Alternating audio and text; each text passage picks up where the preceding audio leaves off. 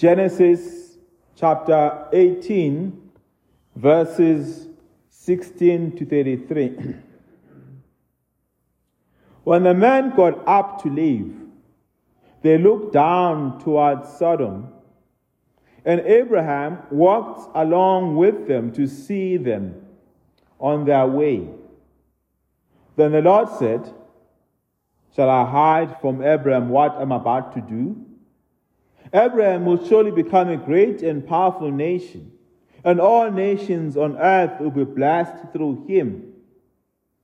For I have chosen him, so that he will direct his children and his household after him to keep the way of the Lord by doing what is right and just so that the Lord will bring about for Abraham what he has promised him. Then the Lord said, The outcry against Sodom and Gomorrah is so great and their sin is so grievous that I will go down and see if what they have done is as bad as the outcry that has reached me. If not, I will know. Then man, the, the man turned away and went towards Sodom. But Abraham remained, sta- remained standing before the Lord. Then Abraham approached him and said, Will you sweep away all, will sweep away the righteous with the wicked? What if there are 50 righteous people in the city? Will you really sweep it away and not spare the place for the sake of the 50, uh, 50 righteous people in it? For it be from you to do such a thing. Far it be from you to do such a thing. To kill the righteous with the wicked, treating the righteous and the wicked alike far it be from you. Will not the judge of all the earth do right? The Lord said, If I find fifty righteous people in the city of Sodom, I will spare the whole place for their sake. Then Abraham spoke again. Now that I been so bold as to speak to the Lord, though I'm nothing but dust and ashes? What if the number of the righteous is, is five less than fifty? Will you destroy the whole city for the lack of five people? If I find 45 there, he said, I will not destroy it. Once again, he spoke to him. What if only 40 are found there? He said, For 40, for the sake of 40, I will not do it. Then he said, May the Lord not be angry, but let me speak. What if only 30 be found there? He answered, I will not do it if I find 30 there. Abraham said, Now that I have been so bold as to speak to the Lord, what if only 20 can be found there? He said, For the sake of 20, I will not destroy it. Then he said, May the Lord not be angry, but let me speak just once more. What if only 10 can be found there? He answered, For the sake of ten, I will not destroy it. When the Lord had finished speaking with Abraham, he left, and Abraham returned home. This is the word of the Lord. Most people in the world do not, uh, we find it difficult, uh, most of us find it difficult to be asked to give towards certain causes. We find it difficult to give to everything because we feel overwhelmed by the amount of needs that the world has.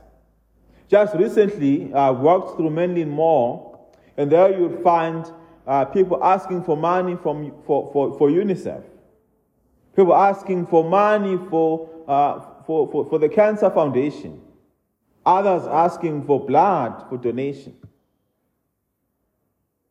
Sometimes, myself included, we feel overwhelmed by all that we have, that, that the world needs. We feel like, what can I do? Don't have much. And what I have will not make a significant change anyway. So, we walk on by. But you will notice that people who are directly affected by those charitable organizations, they're the ones who stand there and become the ones canvassing for money for cancer. People who are deeply affected by homelessness, and perhaps their lives have been changed through an organization, they become the advocates of that cause and of that organization. They become the ones who don't walk on by. They become the ones who pay attention when they hear that someone is asking for money. Myself included among those. When I, when I pass by student organizations at university, because my life was changed as well by student ministry, I really take time to speak to them, get to know them, and tell them that what they're doing is not in vain because I myself am a product of it. Because I was affected by it. I am now impacted by what they do. I'm now impacted by the message that they go out to share with the world.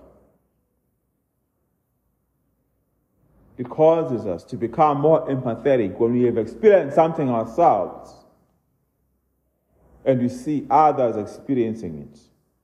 Those who, we are hoping that those who, uh, those who know experientially are the ones who, who, who care deeply.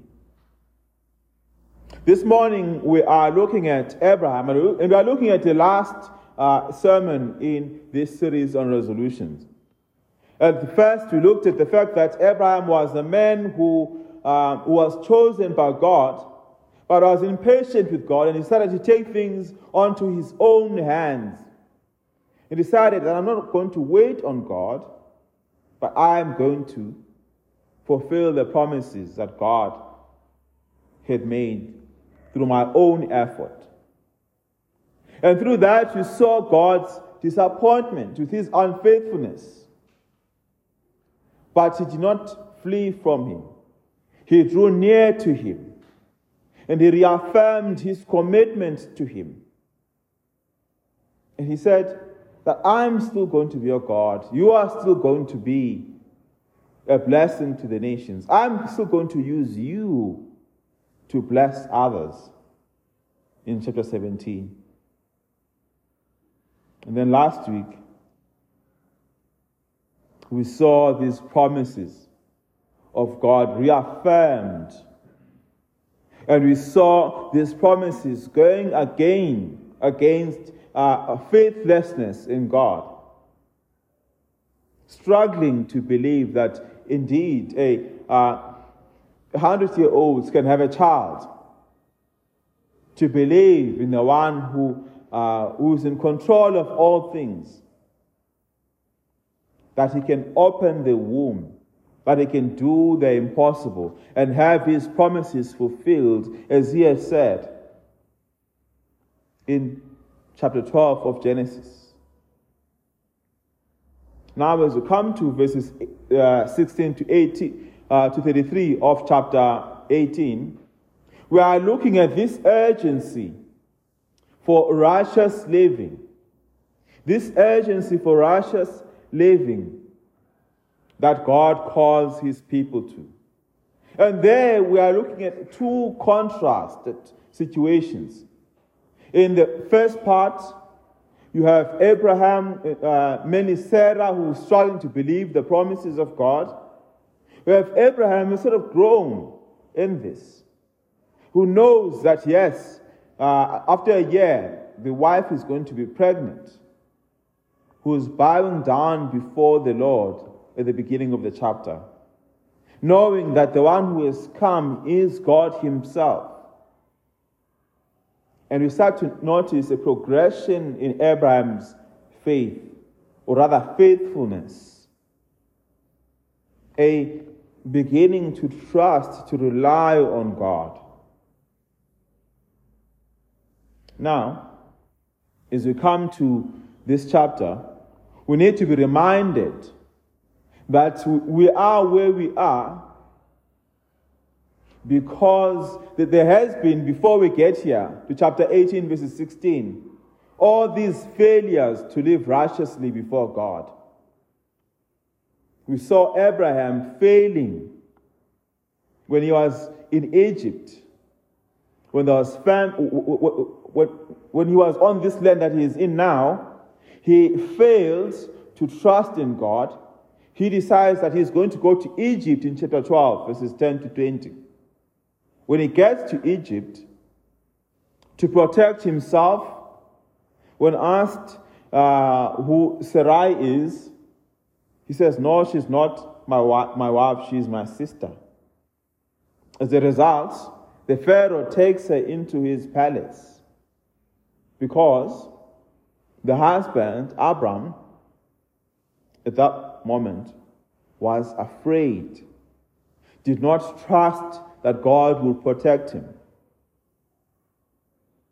Then we see in chapter 15 and 16 as well this lack of trust in God's promises that despite God's promises to give them descendants, Abraham and Sarah, they struggled with doubt.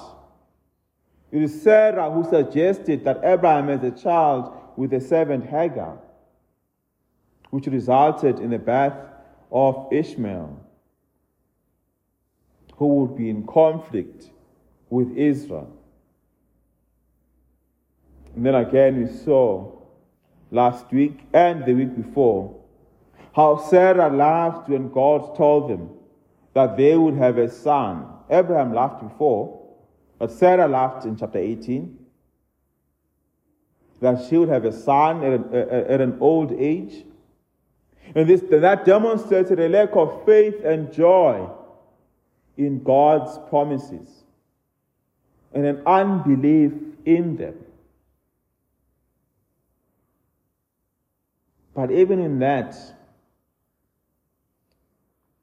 the book of uh, Genesis reminds us that God had chosen Abraham to walk righteously before him, to be among all, among all the people of this region, to be the one who does the right thing. Look with me in chapter 18, verses 19. God is uh, living Abraham's house after the hospitality that he has shown him. Uh, he leaves him, and, he, and he's and this is an internal conversation that happens in the Godhead. Is what shall we do? Should we reveal to Abraham that I'm going to destroy this city? Sodom and this, uh, this city, Sodom and Gomorrah here, for their sinfulness. In part of this internal conversation, we are told in verses 19 the reason why Abraham was chosen. Verse 19, I have chosen him so that he will, so that he will direct his children and his household after him to keep the way of the Lord. And by doing so, to do what is right and just so that the Lord would bring about for Abraham what he had promised. In other words, that the children of Abraham were going to be children of righteousness, examples of righteousness to those around them. There are going to be examples of those who do what is right and just in the middle of chapter, of chapter 18, verse 19 there. And if they do that, the promises that God gave to Abraham will be fulfilled.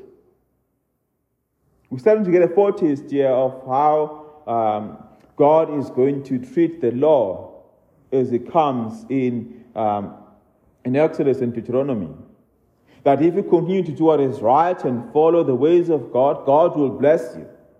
But if you don't do what is right, you are going to be cursed, you're going to be removed from the land. God is looking at this man who has struggled to have faith in God, who has turned at times away from Him, that God had had to come back again and again, three times in chapter 12, in chapter 15, in chapter 17, and in chapter 18 to reaffirm the promises that God had made to him, to remind him of those promises. Because at, at, those moments, he'd been straying further and further from God. God says, I'm choosing him to be an example of righteousness. Him and his children. I want them to live righteously before me. I want them to do what is right. I want them to be blameless. That is what it means to do what is right and just. and to demonstrate what happens if they don't do what is right and just.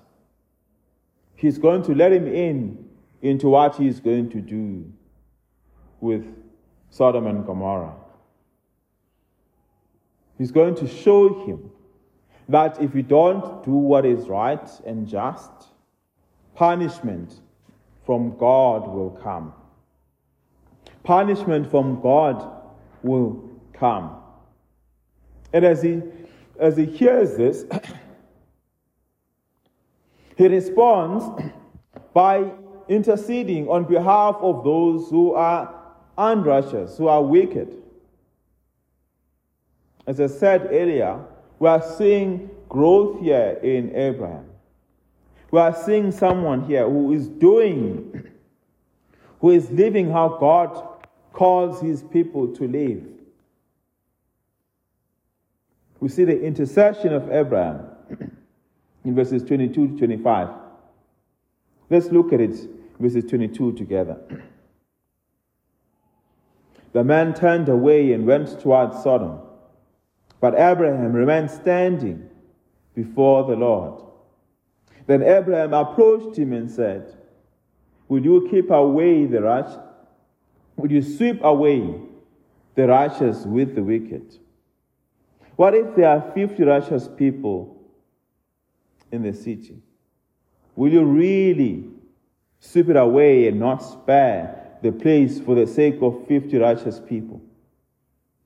Far be from, from you to do such a thing, to kill the righteous with the wicked, treating the righteous and the wicked alike. Far it be from you Will not the judge of all the earth do right? We have here a moment where God is saying, I'm going to destroy this city. And I am going to punish those that have done evil. Abraham turns to God. We, see, we learn a lot here from Abraham's um, stature. A narrative at times you're not, you're not told what is happening with the, in the person's heart, but you are told through their action what is happening in them. We are told for the first time, for instance, that Abraham is walking with, continue to, uh, he's walking with these beings, these supreme beings. In verses 10, look, look with me in verses 16. When the man got up to leave, they looked toward Sodom, and Abraham walked along with them to see them on their way. He's walking with them. In other words, he is, uh, he is with them. That walking that you've learned so much about, that call to walk in the ways of the Lord. He's now walking with, with them, with these people. Then he continues. Not only is he walking with them, but when he hears this, he stands before the Lord. When he hears, he hears what God is going to do with Sodom, he stands before the Lord in verses 22. That, that is, he intercedes. He stands between what God is going to do and God. And he says, Can I be the middleman here? Can I please speak on their behalf? He approaches the Lord in verses 23. And he approaches him and he asks him question. He says, Will you completely destroy the city? Well, have you no mercy, Lord? What if there are 50 people who are righteous here? will you destroy the city along with the righteous? Will you do, will, will not the judge of the earth do the right thing? Spare the, spare the righteous and not destroy them along with the rotten. God responds, saying, No, I will not. I will not just destroy. Goes on, if there are 50 righteous people, I will spare the city. If there are, te- if there are 40, I will spare it. And it goes down and down and all the way to 10. God is demonstrating himself as a righteous, merciful, and just God. And Abraham is living up to his role as the one who stands between God and his people, who intercedes, who pleads for, to God to be merciful towards the wicked. This is something that the uh, the Israelites are going to do later on. As they are uh, given the law, chosen by God to be his people, of all the people of the earth. They are the ones that God is going to speak to directly. The people in Gomorrah at this moment, in Sodom, are not speaking to God. Abraham is speaking to God on their behalf. We see a development in, Abraham, a care for the lost. One who has experienced mercy and grace from God, who has experienced forgiveness, now turns to God and pleads for the that God will be merciful to others one who has been told that he's going to be a blessing to the nations. He is now pleading to be a blessing, even if it's to 10 people, it's, uh, uh, it's because of 10 people in this instant. says, if I have, if you, if the Lord has chosen him, and all those he, whom he blesses will be blessed, and all those he curses will be cursed. Abraham begins to use that privilege from God. For the salvation of others. He begins to use the blessing that he had received from God, that others too may have an opportunity to turn to God in faith.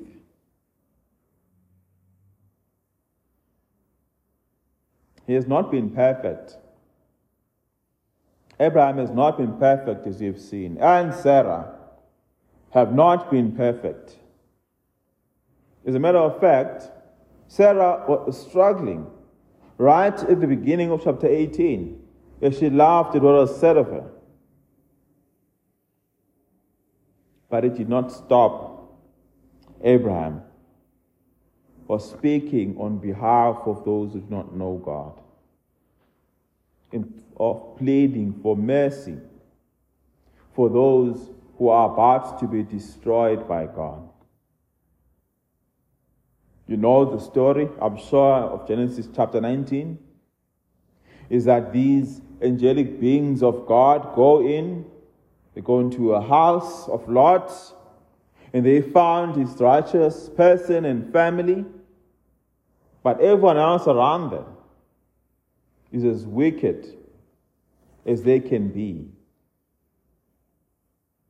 And even though the city is destroyed, we know that Lot and his family are spared.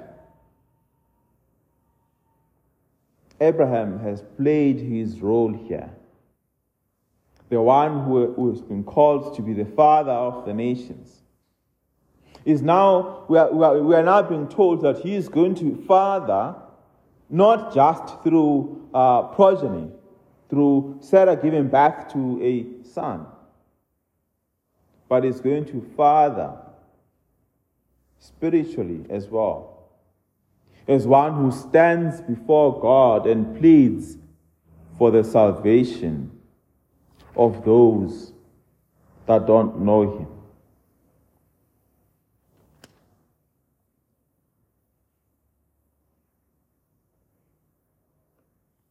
This is what God calls us to as well. Those who have been saved those who have been uh, shown love and compassion by God, that we may think of ourselves as conduit of God's mercy and justice. That we may pray not only for ourselves, that we may be given by God, that God may give life to those around us who are perishing that we may plead for them. And plead not only for ourselves, that like Christ, who stood before us and God, and took on the punishment of God, and pleaded with God when those who were uh, sinful, who were killing him, and pleaded with God, saying, Forgive them, for they know not what they are doing. This is a call to us who are called to the ministry of reconciliation. Reconciliation between God and man. That you may draw others to God and plead for the forgiveness of those whom you have drawn to the Lord. As we come to the end of this series this morning, my hope is that we would develop this compassion for others, that they too would come to know Him. That this year we would commit ourselves to sharing the gospel with others to being faithful to God, yes. To not take things to our own hands and to continue to trust Him in prayer, yes. But that we would care for those that are perishing.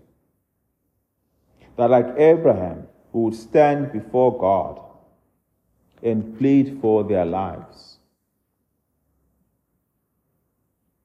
as we come to the end of this series, that may we be filled with compassion for those that are created in God's image but are far from Him. May we care enough for them that we intercede for them, plead with them, and, and plead for them. May we also trust the one who stands in between God and his people, Jesus Christ, the one who stands between humanity who is sinful and deserves to die, and God who is righteous and just in his punishment of others. May we trust that when he, when he stands before the Father and says, Forgive them, for I paid for their sins, that his standing, his record of, of perfect obedience is sufficient for us to be brought into a relationship with God. Let's pray and ask God to help us with that. Heavenly Father, we thank you here for the example set by Abraham, someone who has been, who has struggled to trust in God, who has struggled in their faith, but yet stood before you, pleading for the salvation of others. Give us the same compassion, Lord. Give us the same care for the lost, that we too will be burdened by it. That in that we would share the good news of the gospel. To know that there is um, there is one who takes away the sins of the world.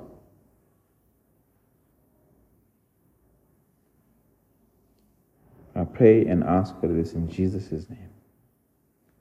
Amen.